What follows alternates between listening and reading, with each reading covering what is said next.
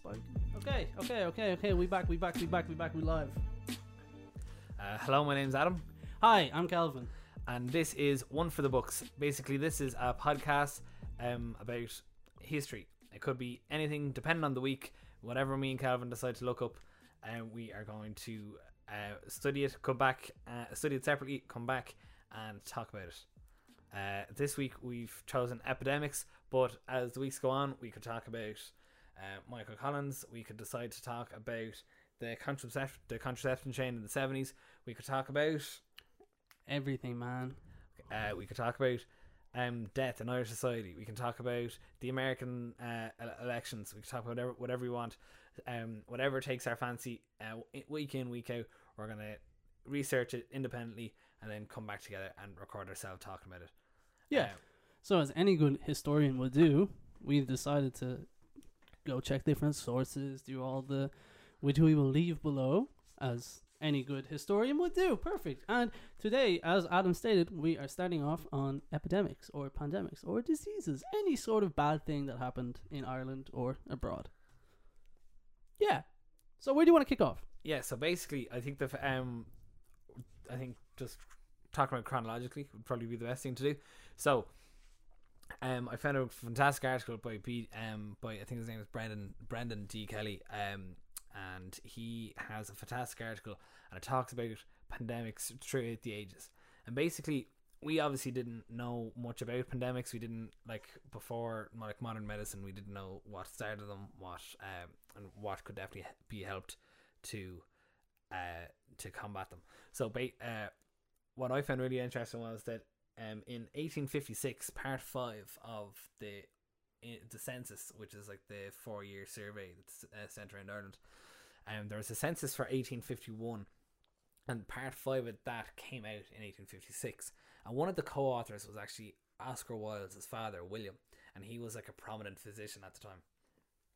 Um, he was actually knighted uh, ten years later uh, for the work he put into the census. Uh, so basically, what Wilde and his kind of colleagues did was they looked at the annals uh, in Irish history. Uh, Colin, do you want to talk to us about annals for a quick second? Do you want to do a quick explanation to that? So, annals was one of the worst things I learned about in when I was studying history in college because Side note: Me and Calvin studied. Uh, we both have. hence why we have a history podcast. we both have a BA in uh, history. gang, gang. Anyway, uh, I just hate looking at the annals because uh, it was just a lot of jibber jabber, especially the really old ones. So it was kind of like a, a yearly, like on a yearly basis, they kind of just sum up what happened in the year, right? They're kind of like they'd go out tr- throughout the whole year. They'd kind of be like, this many people kind of died.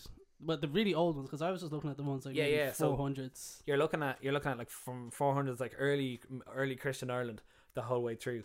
What um the monk it, usually from monks and whatever monks from whatever monasteries. would and, and a lot a lot of times at, at that kind of early stage of Irish history it's kind of the only primary source that you could gather at that time really a lot of it was Yeah, and a lot of like scr- scr- um, scripts and stuff. And people, and I think annals are uh, can often be misconstrued as to because they're religious, but it's not because they're religious. It's just that people back then, monks were one of the only types of people that, that could actually read or write back then. So shout that's all the monks. that's why we have um such great uh, primary source material from there.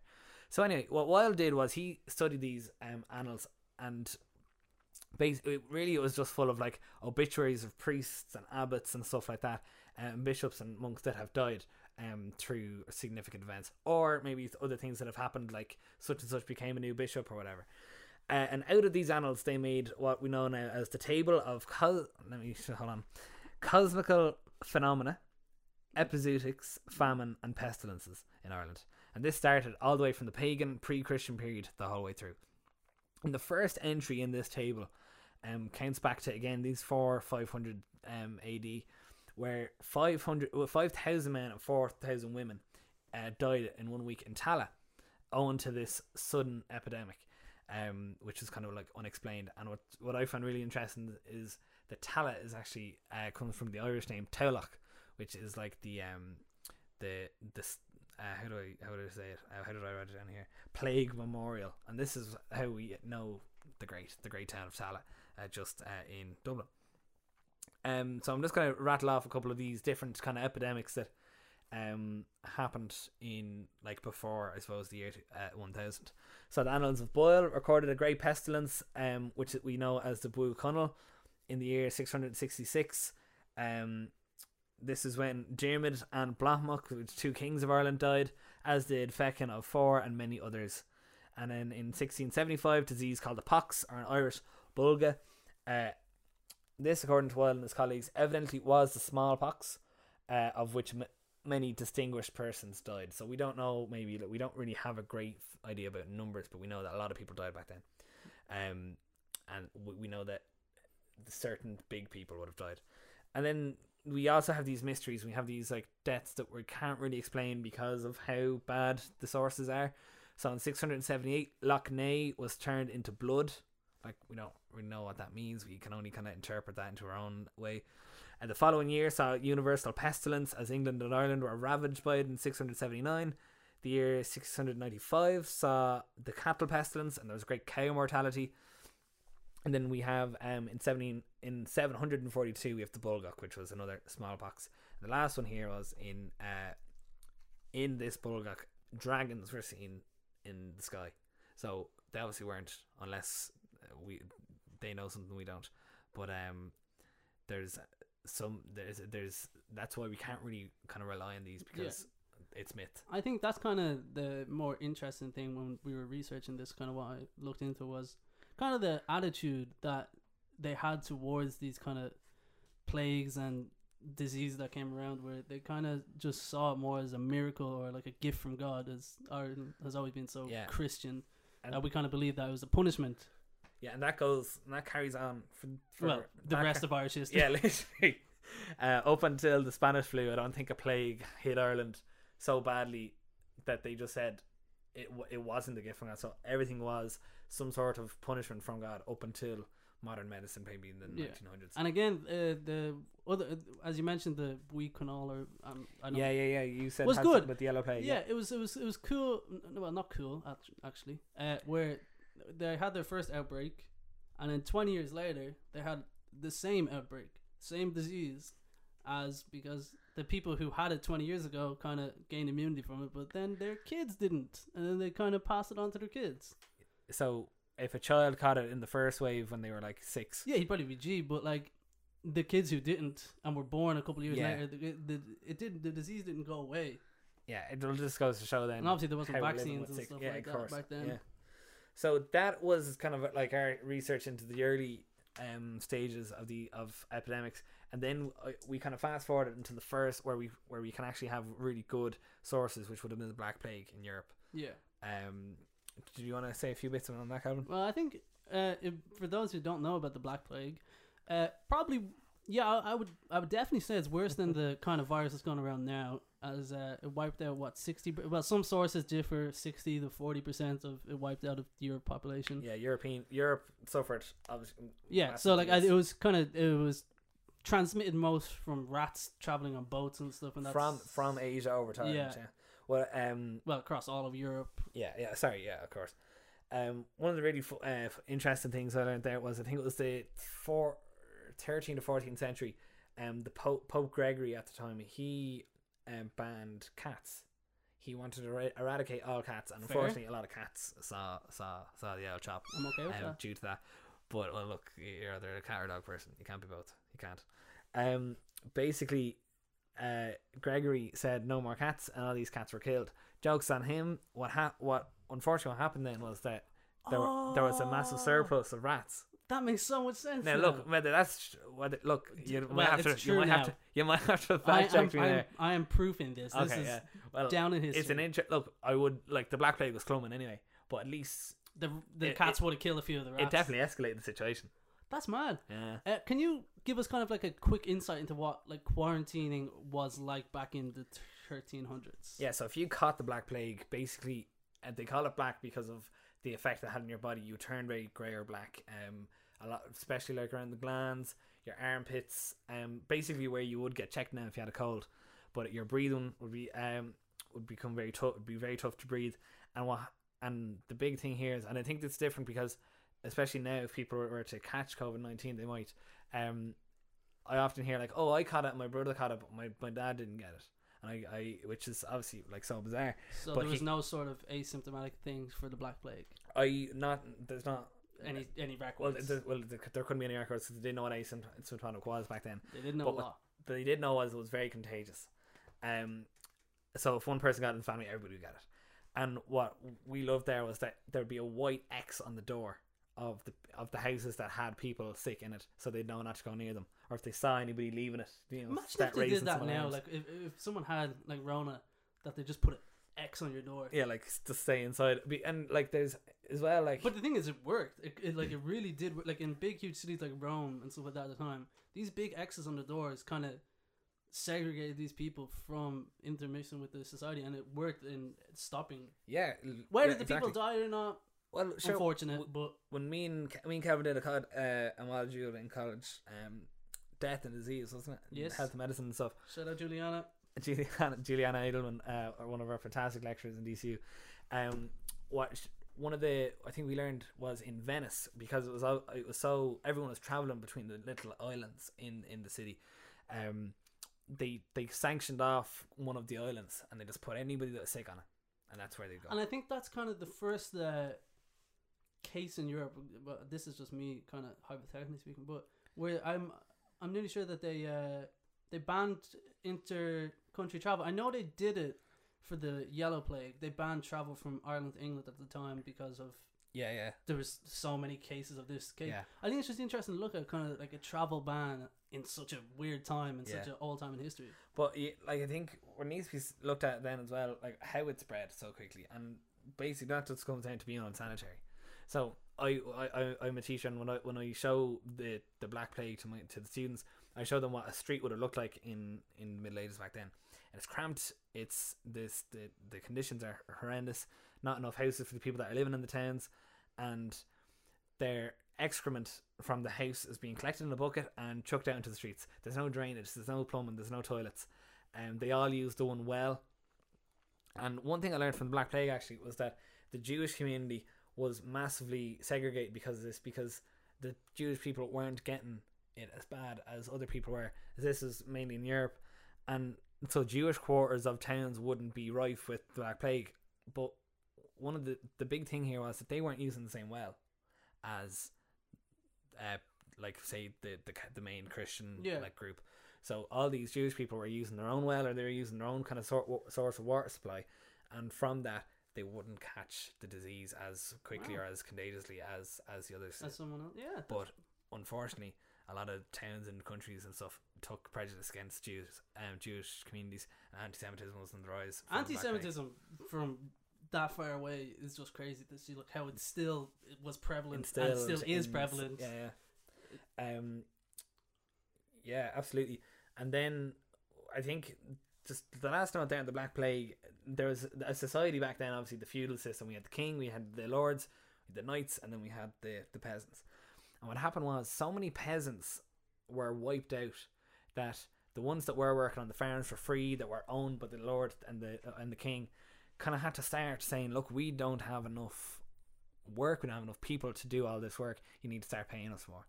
And so this saw a lot more like independence within um within the pe- within the peasantry community, and again with that, I think Irish nationalism and republicanism would they didn't know it at the time, obviously, but they would have definitely have um benefited from this because during the Black Plague, the people in the towns were dying, and the people in the towns were all the the Commonwealths, the English like the English rich people. So they were all dying, and all these ri- rich English families that had settled in Ireland were getting sick and they were dying. But the people over in the west of Ireland, so the actual workers, the Irish, the Yeah. Gaelic Irish, they were still alive. So kind of then the people who were living in rural Ireland at the time kind of moved into the cities after, right? Yeah, but After like people with- died. Yeah, because there's there's a bit more room for spread, but also that the English rule wasn't very strong at that time, so there was kind of like the numbers wouldn't have been the same. Coming up to all these rebellions that we see in the 18th to 19th century and, and into the 20th, wouldn't have been the same. Maybe what if it not if it weren't for the Black Plague. Yeah, and then like kind of fast forwarding into the 19th century is kind of when I kind of found out how bad the 19th century actually was. So like we we're we're here we're worrying about the whole virus that's going on now, but But we don't have to worry about typhoid. We don't have to worry about smallpox. We don't have to worry about what else. What else happening? Uh, cholera, cholera as well. Typhus, yeah, typhus, smallpox, cholera, all just back to back to back. Now that- Tuberculosis. TB as well. Now listen, don't get me wrong. I like I like history, but I think living in the 19th century would have been a bit rough. No, like we all, I think we, we love the idea of like Parnell and uh, O'Connell and the the Ireland that, that it was, but I don't. There weren't many people seeing the past age fifty back then. Yeah, and I think that's a that's a big thing. Like just kind of the average We age of people dying it was very very low. Yeah. So I think there was a p- epidemic in eighteen, a typhus epidemic in eighteen sixteen and seventeen. This killed over sixty five people out of over the one point five million infected. And So when you look at sixty five thousand out of one point five million, yeah, it's obviously in a percentage it's what less than 10 but it's sti- that's still a lot of people to die one of six such epidemics in the 19th century while an outbreak of cholera in the 1830s killed another 15,000 and then and, and of course, on top of all of these diseases that are going around, you have the famine again, and yeah then you hit have Ireland in wars 50s yeah. in between.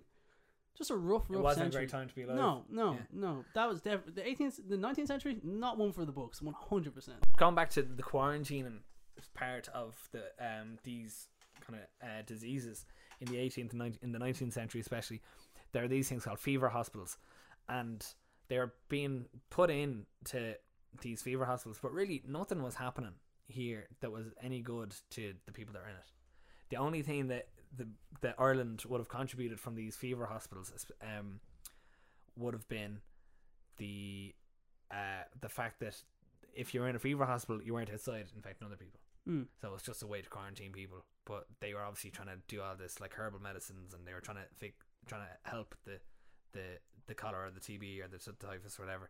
But they weren't actually helping people much at all. Yeah, again, the methods that they used weren't really suited to what was actually happening to them. It was just kind of a general Mm.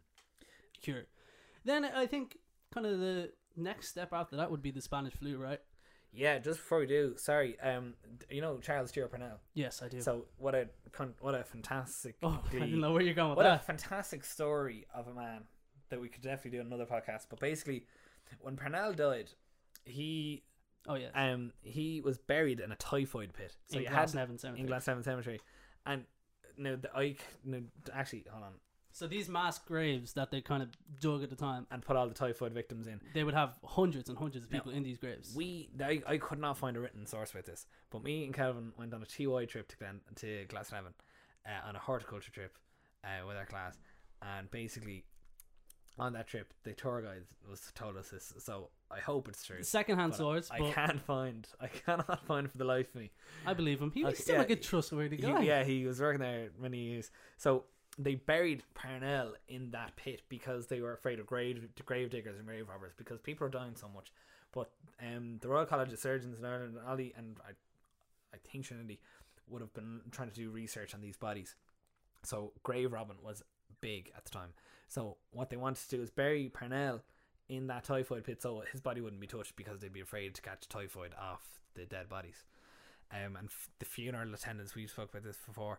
Like you could have fit five times the amount of Garth Brooks concerts in Croke Park in Glasnevin Cemetery. The amount of people that were there, and that gave Gla- Glasnevin and like cemeteries all over the world. Like they kind of realized that Parnell and O'Connell and all these people are kind of becoming bigger it, it kind of kind of set the precedent of what would happen in the future with these big for celebrity funerals. deaths. Yeah, exactly. For celebrity deaths, they actually started ticketing these events, and I don't think they made any profit, but it was just the idea of making sure they could crowd control Yeah, the the, the funerals, which is which is interesting. But yeah, Spanish flu. Sorry, go yeah. ahead. I think then the the the next the most kind of comparable disease or epidemic to what is happening now would probably be the Spanish flu, if I'm not wrong. Yeah, like there's Yeah. a bit of centenary in the difference. Yeah, Yeah, about whereas, like, years. Uh, 50, 50 million people supposedly suffer from the Spanish flu, Yeah, um, with- 20,000, 20,000 25 20, 25,000 killed in Ireland. and eight hundred thousand people supposedly actually Infected. infected. Yes. Yeah. So they call it now. I think the f- big thing here is debunking why they call it Spanish flu. They it not, has nothing to do with Spain. Spain was the only country at the time that didn't have censorship due to the war. So in Ireland and England, you couldn't say maybe the bad things that were that was happening on one side of the World War One, and vice versa for maybe Germany. Whereas Spain didn't have any censorship laws, so Spain covered this flu really, really badly. Sorry, really like greatly, as in Yeah. they they dug down Great coverage they- on it. Yeah, exactly. They provided us with a heap of uh, Information. a bit of information. So because Spain were the only country kind of talking about it at the time, that's why they, they, we Yeah, we now call it. Spanish flu. There you go. That's very interesting. Um, and here's another, and this is a fact that I just keep seeing every, every single article, book, or um, kind of third level um article, uh, journal article that we could find. The Spanish flu in Ireland was responsible for more deaths in Ireland than the Easter Rising, War of Independence, and the Civil War combined, which is like. Which is, is mad, I suppose, to think, but at the same time, it's give us an idea of how many people actually died uh, because of this. Yeah. So I think the spread came from after it kind of comes at the end of World War One. Soldiers were coming home from the war, all in trenches together, and then they just Imagine surviving World War One, to come come, home, and, and then, die from from the Spanish flu. Oh, it wouldn't have that been. is- Sorry, I don't know why we're having no, so much enjoyment just, from no, this. but I just I'm, I'm imagining that. it wouldn't have been a great no, time. not good vibes at all. Um, and there's a doctor in Ireland at the minute, and her name is Ida Milne, and she um is a big researcher of the um of she's a big researcher of the Spanish flu, uh, and she's kind of very high regarded in, in this case. And Doctor Ida Milne, um, when she said, I just I'm quoting here. According to the registry, twenty thousand and fifty seven people died in the flu from Ireland, and I have added about three thousand pneumonia deaths to this. I think the results are quite conservative because doctors were far too busy treating the ill to be that worried about registering to death. I estimated that there's probably about 800,000 cases on the island uh, if the case fatality rate is 2.5%. So there's so many people getting sick that they were too busy treating the ill than actually trying to count the deaths. And in that um, kind of fever hospital respect that we were talking about in the 19th century, when you see this again, they weren't really treating the Spanish flu in the hospitals because, well, they were trying to obviously, but the best thing that they were doing was actually keeping all the sick in these hospitals, um, so they weren't infecting other people. Yeah. Um, another thing there I found out was that Michael D. Higgins' law, Michael D. Higgins lost his uncle, I believe. Um, yeah, Anouk lost an uncle to the Spanish flu, and he held a commemoration in the Irish for the centenary. What he said was, despite the fact that it claimed many more lives than the Easter Rising, the War of Independence, and the Civil War combined, the Great Flu is rarely incorporated into the narrative of the 20th century. And I think that links directly to how badly Ireland, as this uh, in particular, has handled. Yeah, and I think like before even looking into the call the kind of history of these diseases, I really didn't know anything. Usually, when I'm looking into something with history, I'm kind of like, oh, I have a fair idea of kind of what happened at the time. I have no idea what happened until I looked it up. definitely not. And again, I think that kind of is retrospective of what the country kind of deal, deals with. I'm not going to get political, but I just think it kind of de- it shows that we haven't really learned anything. or been through. And, it, and again, the whole history repeats itself type of thing, and we still haven't learned much from it. hundred percent. Um, there was a, a in regards to the Spanish flu, when people were dying in hospitals due to this, at the same time you have to think the rising just ended. We were in probably in the middle of the Civil War. Uh, Sorry, the War of World War. Independence. War, War of Independence. World War just ended. War, World War, World War just ended. We just had the the Easter Rising before that. Then we now we have the War of Independence. War of Independence, and then we have the Civil War following the Anglo-Irish Treaty. So people were far too concerned with X or Y happening than the flu. Um, and there's a really interesting thing here. Um, again, all the sources will be in will be in the con- will be uh, in the description. We're going to have a WordPress article, and it's going to have all of our uh, all of our sources there. But the flu outbreak saw the postponement of the 1918 All Ireland final. And what happened there was um, we have Sir Charles Cameron, and he would have been 88 at the time, which is insane, but he would have been like the Dr. Tony Holohan that we have today. What he said is if the public would only wake up to the seriousness of the conditions of things and avoid meeting in crowds, the risk of spreading the infection might be minimized. This is an Irish Times article, I apologize. Um, so that is what uh, the Tony Holohan of the time said. Uh, and although these cultural events like the 1918 uh, All Ireland final and stuff were postponed. Political rallies were still in full force at the time, and that's it goes to show, I suppose, that as much as they, you try and take it seriously, there are still going to be people that won't. Well, again, yeah, as like it kind of shows at the times where I think we're kind of more modern in what we do, but still a lot of people don't adhere to the same things. And then with Ireland going through such a cultural change back then, and on top of that having a disease, kind of makes Well, sense. it needs something needs to Yeah. take priority. Um, and just to, ha- just to put this in retrospect, resulted in the death of one in one hundred men and women, uh, between twenty five and thirty four in Ireland. So, uh, COVID nineteen obviously has such a, a much harder effect on people with underlying conditions and the elderly. Whereas here you had people in their in their middle ages dying, uh, from this death. Over sixty fives were actually largely immune, which is like um, it's an amazing contrast. Very abnormal. Um, and again, no antibiotics at the time, and obviously, in with breathing, one of the big things that we need is oxygen. Oxygen, and oxygen was used far too late in terms of trying to save these people. They only kind of thought and started using the oxygen uh, much later when Spanish flu was kind of ending. Um, I don't know about you, but that kind of just brings us to swine flu. Yeah, Which is, uh, with, uh, I don't think it's really noteworthy in what happened. What there was less Almost than not, not noteworthy at all compared to how what much- things have gone. Yeah, exactly. So in 2009, that was starting in 2009, and my only memory of swine flu would have been in school and a few friends of mine having Gotten a couple of days off school. hand san- not even hand sanitizer. That was the first time I had ever seen it. Probably maybe in the obviously in Yeah, the in the hospital or whatever. But swine flu is for like you know your little thing of uh, pa, pa, what's it called? Curex? No, I'll make that up. I don't know. That'd be And hand sanitizer. Yeah, the little I, things. don't, I don't know the Purell, name. Purell. Okay, thank you. Yeah.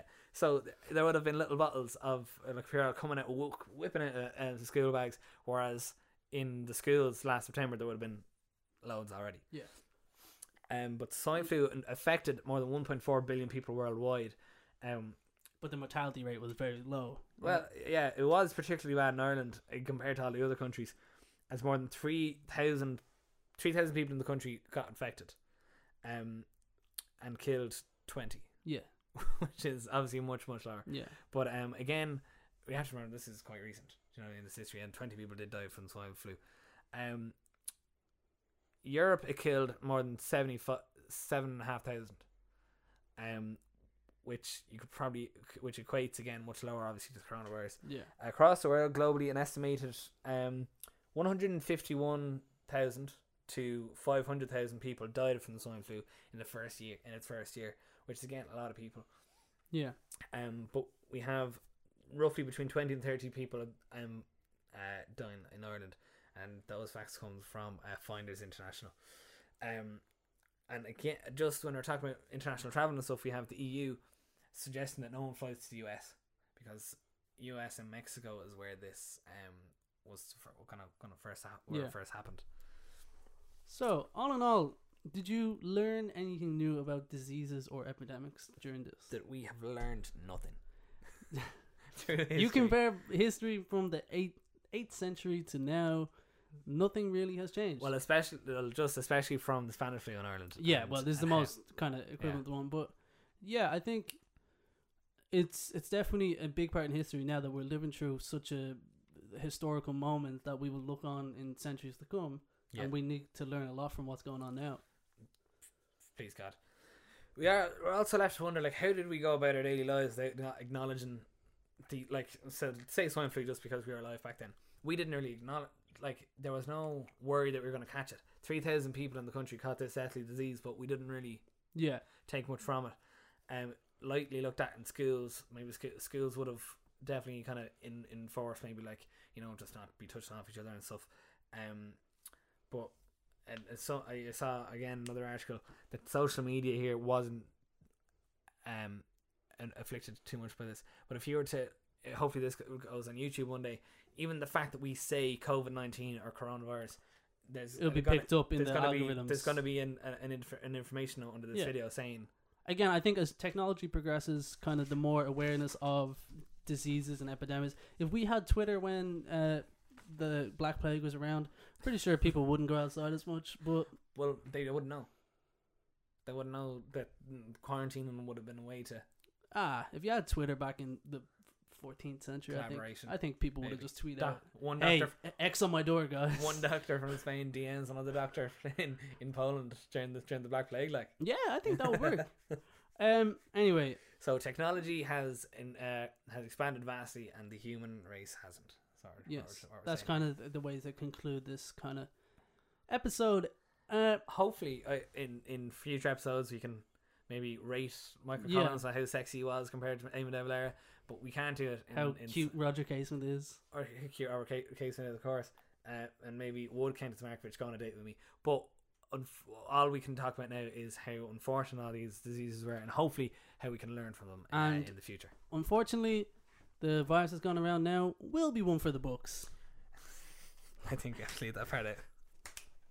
I got him. I got him. well, I have been Calvin Murphy. That is my full name, and that has been Adam.